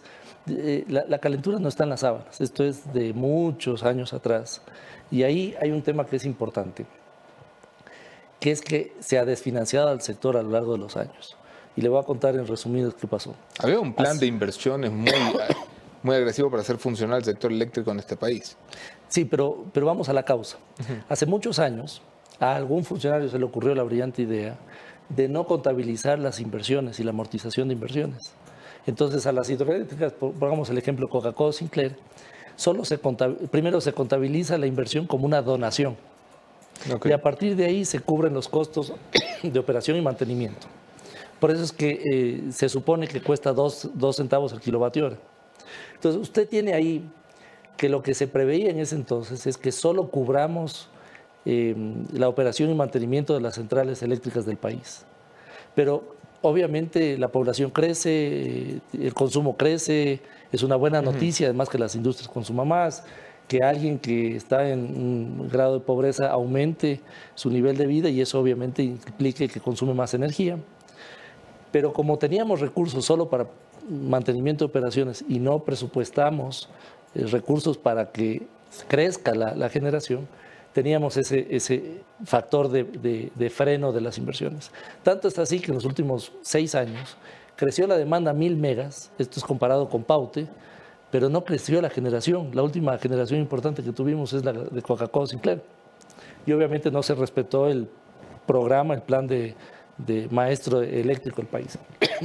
Pero a partir de ahí, como somos generosos con dinero ajeno, y siempre hay un funcionario generoso, lo que hicieron es la brillante idea de darle además un subsidio eléctrico a las grandes mineras, a las grandes petroleras y a los grandes industriales. ¿Sí? Porque finalmente decían a todos los industriales vamos a dar subsidio. Pero para que usted tenga el subsidio, usted tiene que emigrar a las noches, o sea, producir en las noches y en las madrugadas, y ahí le damos el subsidio. El pequeño industrial, el pequeño, no sé, artesano, no se pasa pues a las noches, porque es muy costoso mandar su mano de obra y todas las noches. ¿A quiénes benefició este subsidio? ¿Sabe a quiénes? A los que ya operaban las 24 horas, a las grandes mineras. Entonces, a partir de ahí, tomando en cuenta que de por sí ya no pagábamos por la generación, ni por el aumento de inversiones en generación, lo que hicimos es desfinanciar aún más al sector. Y estas son verdades incómodas que alguien tiene que decirlas. Me ha tocado a mí. Bueno, sé que esto no le va a gustar a mucha gente, pero yo quiero decirlas, porque alguien tiene que decirlas. Y a partir de ahí, lo que ha pasado es que, además de ya no tener recursos para nueva generación, ya no teníamos recursos para mantenimiento de las plantas. Entonces, ¿qué pasó? Nos quedamos con un parque termoeléctrico de 1.700 megas, que solo funciona a la mitad, 800 megas, Y los funcionarios, el señor Auquillas, Argüello y Santos, que han estado rotándose en diferentes cargos. Ah, sí, como empezó con Ro, yo pensaba que era otra cosa. Que han estado Ro, yo, no, va a decir. No, yo quiero ser muy cauto con eso, pero rotando sí. Rotando sí. Es decir, y el uno también. Viceministro, el otro, eso lo dice usted, no yo, el viceministro, el otro señor estuvo de gerente de Senasa, el otro de Selec. Es de Auquillas, era parte de la banda de Gran Padrino, solo que se acaba de Agache. Usted tiene mejor información. Pero cuando regresan a ver atrás, a ver a quién le culpan, son ellos mismos. Cuando dicen que no había recursos, por ejemplo, para mantenimiento y nuevas inversiones, yo estoy de acuerdo, además lo sustento con estos datos. Pero resulta que sí tenemos recursos, porque claro, entre que hay apagones, que ahora ya los hay, y evitarlos, sí tenemos recursos para comprar, y esto es lo más crítico, estimado Anderson, comprar a 60 centavos el kilovatio hora a Colombia. Sí. ¿Sabe cuánto es eso? 12 veces más de lo que nos cuesta la generación hidroeléctrica en el país con amortización de inversiones. Entonces, ese desangre, si finalmente el ministro Santos, que ya hubo un artículo en un medio de comunicación, ya le dijeron, oiga, tiene que revisar las tarifas de subsidios eléctricos que no han funcionado. Todo el mundo se lo venía diciendo, el único que no se enteró fue él. No, se enteró porque lo entrevistaron y todo esto. Ajá. ¿Y sabe qué? Él, según un medio digital, ha dicho que les va a mantener hasta que él sea ministro ese subsidio. Entonces ahí viene la pregunta, ¿quién termina pagando esto? Porque usted tiene que saber, Anderson, que usted y yo en la tarifa residencial pagamos de 9 a 68 centavos el kilovatio hora. ¿Sabe cuánto pagan los grandes industriales? De 5 a 9 centavos. Mientras a usted le dicen, yo le vendo a 9 subsidiado y por favor solo hasta este límite chiquitito de consumo, porque ahí le cobro 10, 12, 15, sí, hasta 60 centavos. A ellos les dicen, consuma lo que usted quiera, que yo le cobro hasta 9 centavos el kilovatio hora. Ok, hemos llegado hasta este punto. Santos Alvite sale y dice, roguemos a Diosito, de pronto podamos tener energía. ¿Qué tenemos que hacer mientras rezamos? Varias cosas. Primero, ralentizar un poco este desangre y sincerar un poco las cifras del tema eléctrico, especialmente para los grandes consumidores. Mire, cuando usted le habla a la población sobre subsidios, un poco como que se pierden realmente, porque son cifras tan grandes y de todos que casi no se notan.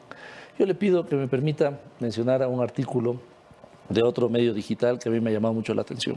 Pero menciona el medio digital, porque a mí me da un poco de grima no mencionar a la gente por su trabajo. Sí, aquí, usted está de acuerdo. Aquí, no, en este medio se menciona a todo el mundo, no se preocupe. Discúlpeme, porque yo sé que puede generar su incomodidad. Bueno, es un artículo de la revista Plan B. Ok. ¿Ya? Y hacen un artículo donde le toman una fotografía, esto no es solo de esta empresa, es para todos, pero le toman la fotografía energética a una sola empresa, que es una gran minera.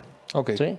Y resulta que esta gran minera, que nos paga de regalías, según el Banco Central, que está mencionado en ese artículo, nos paga $18 millones en regalías, lo cual es bueno. Claro. Y además, es bueno que exista la gran minería, es bueno que exista un sector industrial, digamos, fortalecido, desarrollador y todo. Y estoy a favor de esto, o sea, no quiero parecer que estoy en contra. A esta gran minera que le damos $18 millones, que recibimos $18 millones en regalías, ¿sabe cuánto le damos en subsidios energéticos? Que son subsidios eléctricos, subsidios de alumbrado público que paga menos del 1%, mientras usted y yo pagamos hasta el 13% del consumo. Subsidios de diésel, ¿sabe cuánto le damos? $57 millones a una sola empresa. Entonces mi pregunta es, tenemos que llegar a una conversación seria de focalización de subsidios. ¿O es que acaso esta gran minera está en el país por los subsidios? Yo pensé que estaba por el recurso mineral. ¿A usted le parece justo que en un país que tiene lamentablemente un gran problema de desnutrición infantil crónica, nos podemos dar el lujo de darle a esta gran minera $57 millones de regalo al año? Complicado. Entonces es importante que se racionalicen los recursos, es importante que tengamos una conversación y ahí le voy a decir una cosa además interesante. ¿Saben qué los une al sector indígena las grandes mineras? En la defensa de los subsidios. Pero el sector indígena por lo menos quiso, y yo creo en ese interés, quiso defender a los más pobres en el tema de subsidios, lo cual estoy de acuerdo. porque tampoco podemos quitar los subsidios y dejarlos desprovistos, porque ahí sí creeríamos un impacto social muy grande. Hay que protegerlos de todas las formas posibles. Pero cuando el sector indígena le dice al gobierno y al ministro Santos, oiga, focalicemos porque hay estas distorsiones, ¿qué cree que hizo el ministro Santos? Miró para otro lado. No, lo que hace el gobierno en general. Entonces, perdóname la expresión un poco más coloquial. Hacerse loco también tiene ganadores. Y además, esto termina beneficiando, ¿saben a quién? Al status quo de los importadores de combustibles. Ustedes han tenido mayores más información que nosotros. No me diga. Porque finalmente el año pasado terminamos importando la cifra récord de 7.646 millones de dólares. Y yo quiero decir claramente, los importadores de combustibles son los más grandes boicoteadores de que nosotros podamos aprovechar nuestros recursos energéticos. Y el caso más claro de esto es el aprovechamiento de gas de mecheros del Oriente. Ok, le voy a dar la palabra a Mónica Velázquez y a Javier Montenegro. Tienen algunas preguntas para ustedes. Para ustedes, Jorge Luis. Muchísimas gracias por aceptar esta invitación. Lo primero es, ¿y ahora qué? ¿No? De alguna manera se trataba de abordar ese tema. Es importante saber si el presidente Guillermo Lasso deja el poder el 30 de noviembre, como todos esperamos.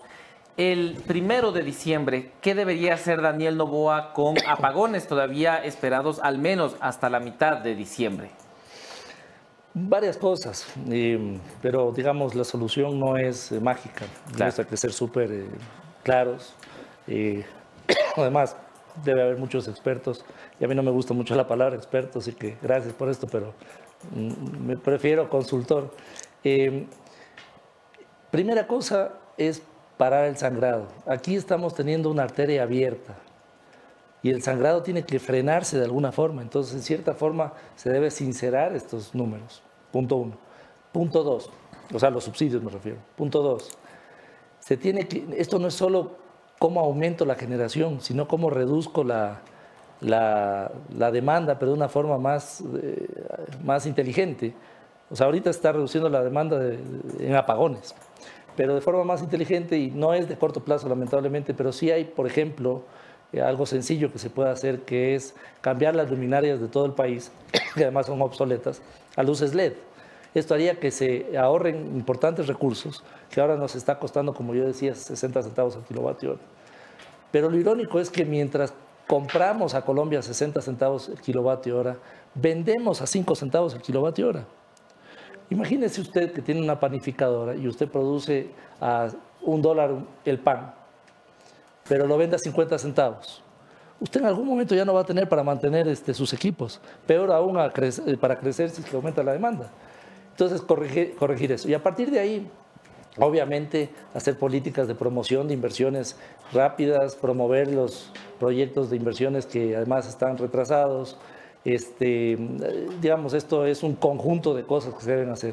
Nosotros promovemos, básicamente, que se haga un plan de seguridad energética nacional, que incluya electricidad y combustibles, porque no están separados, y que a partir de ahí funcionen tres ejes. El primero, aprovechamiento y desarrollo de energías en el Ecuador, hidroeléctricas, gas de mecheros, gas de Campo Amistad, nueva refinación, etc. Segundo, eficiencia energética, programas como el tema de alumbrado público. Tercero, reducción de importación de combustibles, porque como yo les mencionaba, aquí hay un status quo de los importadores de combustibles que boicotean que se aproveche, por ejemplo, temas como gas de mecheros. El ejemplo más claro de esto es que el año pasado importamos $1.000 millones de los 7.600 en GLP, en gas doméstico para las casas. Resulta que quemamos más de 120 millones de pies cúbicos de gas en los mecheros del Oriente, que es rico en propanos y butanos, que es GLP, que se pueden aprovechar, pero no se desarrollan. Esto además se declaró desierta la licitación, las autoridades por hacerse los locos también tienen ciertos beneficiarios. Esto hace que sigamos importando y la ciudadanía tiene que comprender además que el tanque de gas que ustedes tienen en su casa, que les compran, no sé, Anderson, si usted compra gas en su casa. Yo no compro nada en mi casa, hermano. Mi mujer compra todo. Bueno, a mí me dan para que me compre de vez en cuando un café y bueno, con eso me... Bueno, me imagino que lo compran a $3, pero en realidad al Estado le llega a $1.60. Claro. Así. ¿Sabe cuánto le cuesta al Estado ese tanque de gas? $25. Oye, pero además es importado. Perdona que te interrumpa. Con el tema de los mecheros, hubo un proceso ya en marcha de licitación y la administración de Fernando Santos Alvite echó para atrás porque dijo que no se incumplía, se estaban incumpliendo algunos de los pasos y se regresó a cero porque hay una sentencia constitucional para ya apagar los mecheros y comenzar a darles otro uso. ¿Qué pasó ahí? También es... a ver, trato de diferenciar entre qué es inoperancia de parte del gobierno, qué es ineptitud y qué es viveza criolla o ya un ritmo de llevar hacia corrupción el tema. Mire, yo no puedo saber si hay corrupción, pero sí puedo saber claramente quién gana de todo esto. Y ganan los importadores de combustibles. Ganan los importadores de combustibles. Mire, le voy a contar el caso de Sudáfrica. Que justo son amigos. Una gran casualidad. Bueno, mire, la toma de decisión de la importación de combustibles de $7.600 millones el año pasado la toman menos de 15 funcionarios entre Petroecuador y Flopec. ¿No le parece muy tentador que pase eso? Claro. Y el escudo protector de los importadores de combustibles son los subsidios. Y al pueblo ecuatoriano, ¿a usted le gustan los subsidios? A mí no. A mí me encantan los subsidios. No. Yo prefiero cero, pagar cero. No, pero es que por eso mi bronca con ISA. Pero el Estado ecuatoriano me termina cobrando de una u otra forma. ¿Sabe cómo me cobra el Estado ecuatoriano? Porque me cobra más impuestos. Sí. O genera más deuda que terminamos pagando todos. Sí. O me deja matar en la calle. O tenemos, exactamente, menos recursos para seguridad, salud, educación. Sí. Entonces, en ese sentido, ¿quiénes son los que más sufren? Los pobres, a los que se supone que tenemos que defender. ¿Y sabe quiénes son los que más se benefician? Las grandes mineras, los grandes industriales. Y esta verdad incómoda ya es hora de que se cuente y ya es hora de que se debata al respecto, porque si no, simplemente nos estamos muriendo la cola. Y yo cuento esta anécdota que me pasó ayer. Un amigo industrial me llamó, me dice: oye, te felicito por las entrevistas, pero por favor no hables de los subsidios. Y al mismo tiempo se quejaba del tema de los apagones. Entonces yo le decía: oye, el Estado te está cobrando a ti el costo de estos subsidios, porque no te está dejando trabajar. ¿Cuánto te cuesta tener apagados tus equipos por 4 horas? Y en ese sentido también otra pregunta, ya un poco más técnico. Esto se ha hecho con mucho desorden. Apenas ayer en la noche conocíamos qué sectores se iban a quedar sin luz. ¿Esto responde a que en realidad es complicado poder determinar esto o es nuevamente una forma de inoperancia del gobierno de no poder tener un plan estructurado para el corte de energía eléctrica? Trato de entender la parte técnica de si es que no, es que en realidad es complicado, tenemos que leer este factor, o en realidad es que aquí todo se hace en desorden y al último minuto. Oiga, primero de un día para otro anunciar apagones, cuando ya se sabía que había unos embalses como Mazar que se estaban agotando. Es evidentemente hay un desorden. Y como le vuelvo a decir, lamentablemente los que tenemos algo de recursos o algo, evidentemente tenemos una planta de luz, podemos estar protegidos, pero los que no tienen son los más pobres. Y en ese sentido, como les digo, yo soy pro negocios, pro industrias, pro minería, pero también me duele el de sangre. Entonces, como termina afectándome a mí, como termina de todas formas afectándome porque tengo un apagón y obviamente mi oportunidad de producir y generar se agota, se baja, se disminuye. En ese sentido, me la están pasando la factura a mí. Y si además el ministro Santos sigue siendo regalón y dice: yo igual les voy a mantener el subsidio, así paguemos 60 para vender a 5, la factura nos la van a pasar a todos nosotros. Y esto tiene que saber la ciudadanía. Ahora, perdona, solo una última inquietud. Si es que se están haciendo los cortes en el día por el tema de inseguridad, entre otras razones, ¿se gana algo tomando en cuenta que entonces la actividad, la producción, el comercio, todo puede que se traslade para la noche y no estés generando en realidad un ahorro? O finalmente cortar la luz de 7 de la mañana a 6 de la tarde sí resulta, o de 8 de la mañana a 6 de la tarde, sí resulta beneficioso para los fines de reducir la demanda. Sí, resulta beneficioso porque evidentemente eso hace que se consuma menos, pero se aumente, digamos, los caudales de los ríos, que además ya están extremadamente bajos. Y esto es motivo del fenómeno del Niño, que irónicamente genera muchas lluvias en la costa Pacífico y parte de la zona andina, por eso que Quito tiene muchas lluvias, pero a partir de más o menos la mitad de la zona andina al oriente y digamos hasta Brasil, genera que el estiaje, que siempre es este año, más 6 meses al año, desde octubre a marzo, sea más seco, haya más sequía, y esto hace que sea menos caudalosos los ríos y baje la generación eléctrica. Jorge Luis, ¿cómo estás? Te saluda Mónica Velázquez. Yo quiero hablar de soluciones, porque ya escuchamos las causas y los motivos, ¿no? ¿De qué depende o puede depender que la solución sea más rápida? Porque el gobierno dice, si Diosito quiere, o así es la vida. ¿Cómo hacemos esto a la brevedad posible para que el perjuicio sea menor? Es que hay dos perjuicios. Y el perjuicio de no tener luz, un perjuicio caro, pero el perjuicio de comprar a última hora puede ser aún más caro. Claro. O igual de caro. Por dejar a última hora. Y si además somos regalones y decimos igual vamos a mantener los subsidios, el hueco lo va a terminar pagando alguien. Y el Estado somos todos. Entonces, yo creo que obviamente tenemos que traer barcazas, pues no queda de otra, de traer más diésel, que además ha subido la importación de diésel casualmente de los, del status quo de los importadores, 200, 300% para el sector eléctrico.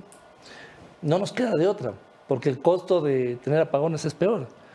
Estamos atravesando un huracán. Yo lo que digo es, estamos presenciando en vivo y en directo el colapso y la quiebra del sector eléctrico en el país. Y si no tomamos medidas entre urgentes, como rentalizar el tema de los de este hueco que va a generar, pero a la vez nos sentamos con el sector privado para desarrollar proyectos, a la vez hacemos políticas rápidas de seguridad, de eficiencia energética, a la vez hacemos negociaciones un poco más amigables de compra de gas, de aprovechamiento de gas de mecheros y de sacar adelante la licitación de Campo Amistad, que además se demoraron 2 años y ahora nos venden la idea de que importemos gas que es 70% más caro, utilizando una infraestructura de producción. Entonces, está diseñado todo esto para favorecer a los importadores de combustibles, pero además está diseñado para que la factura la pague la ciudadanía. Y le voy a decir el caso más claro de esto. El señor Auquillas en Twitter pide que la ciudadanía pague la plancha. Yo estoy de acuerdo, además, hay que pedirle algún apoyo de disminución de recursos. Pero usted sabe que la ciudadanía, el sector residencial, consume solo el 29% de la electricidad del país. ¿Usted ha visto algún mensaje para los grandes mineros industriales? Que no quiere decir que bajen su producción o que despidan al personal, pero no me digan que no hay oportunidades de eficiencia energética ahí. Entonces, una invitación a que nos unamos en diferentes actores sociales, técnicos y demás, políticos, a que sinceremos nuestra economía, que nos pongamos de acuerdo que hay un desangre y a que busquemos unas mejores soluciones que efectivamente protejan a los más pobres. Y este desangre, como acabas de mencionar, Jorge Luis, no solamente es en el sector energético, sino en el país entero. ¿Cómo afectarán los apagones al Ecuador? El sector productivo ya se ha mencionado, de los perjuicios, de todos los daños que puede causar, pero ¿cómo se le explica a la gente, al ciudadano común, el efecto de estos apagones sobre la vida nacional? Que estamos atravesando una crisis que es una enfermedad terminal.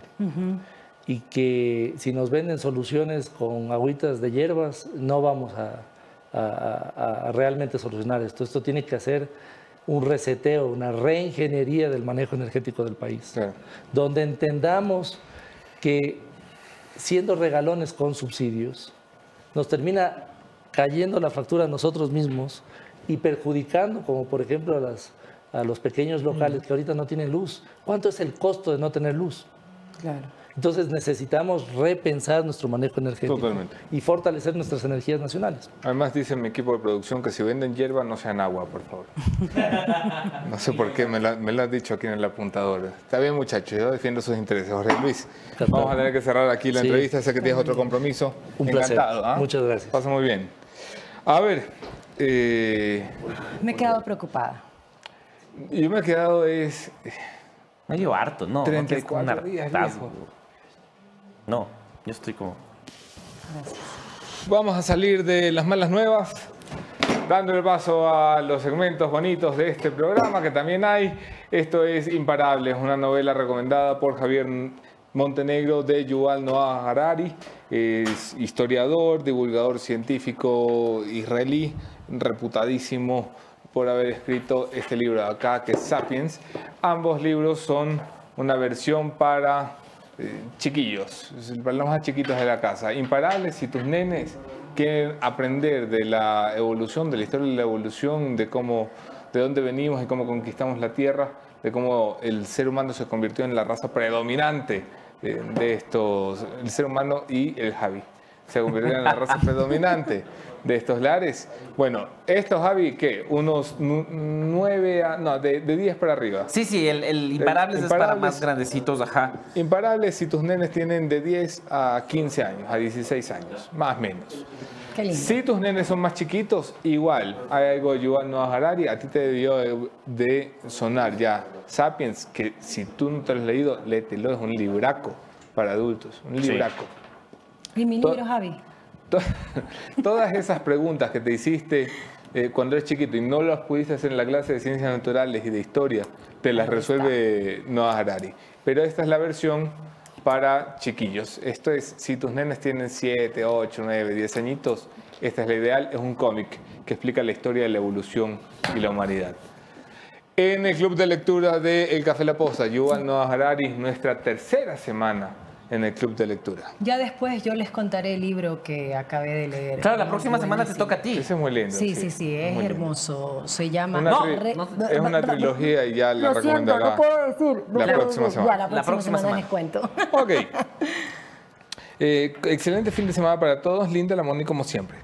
Son cosas bonitas para la Moni. La Moni.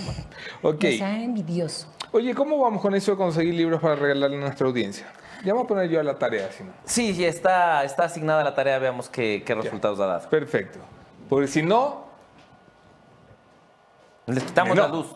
Me enojo. ¿Y ahora cómo puedes leer sin luz?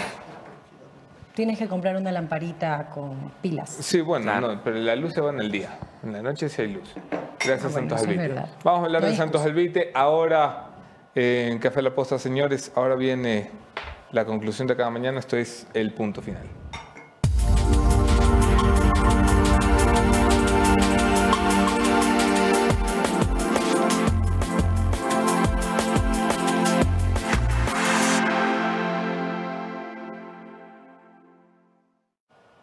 Ok. Tenga paciencia, que estas cosas hay que improvisarlas ahora. Bueno, prepara un extintor por si acaso. A ver, ¿por dónde empezamos? Empiezan los apagones en este país. Y faltan 34 días para que... faltan 34 días para que se largue esta honorable lacra, este muy ilustre sinvergüenza, este excelentísimo inepto. 34 días que se nos van a hacer largos y eternos y que pasaremos así, a la luz de las velas, 4 horas al día en la sierra, 3 horas en la costa. Y hoy veo cabreo. Yo creo que la gente tiene derecho a cabrearse. El cabreo no puede ser la única emoción porque el cabreo no deriva nunca en construcción. La gente tiene derecho a estar cabreada, por supuesto, porque hoy todos están jodidos. Hoy esto le pega a todos. A los ricos, aunque se puedan comprar un generador, les cuesta más. Y a los pobres, lo poco que tienen se los jode. Guillermo Lasso continúa escribiendo su libro de logros y continúa 34 días más, porque en este país...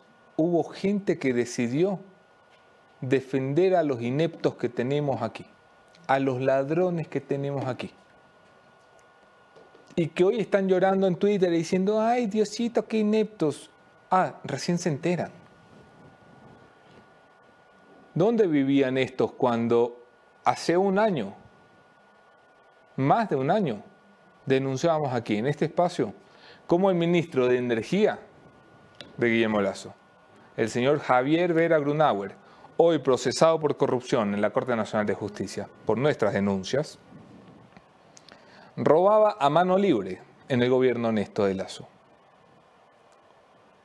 ¿Dónde estaban los que dicen, ay, qué ineptos, nos dimos cuenta que es inepto? ¿Dónde estaban estos cuando dijimos, el cuñado del presidente de la República se va de farra a hacer líneas blancas con los amigos del sector público y del sector especialmente eléctrico del Ecuador, los de CENEL y de Selec, los Cortázar, los Luque, los Cherres? ¿Dónde estaban esos que en ese momento, en lugar de cabrearse y decir, viejo, nos están robando en las eléctricas, decían, uy, cuidado la democracia, cuidado desestabilizamos al presidente? ¿Dónde están?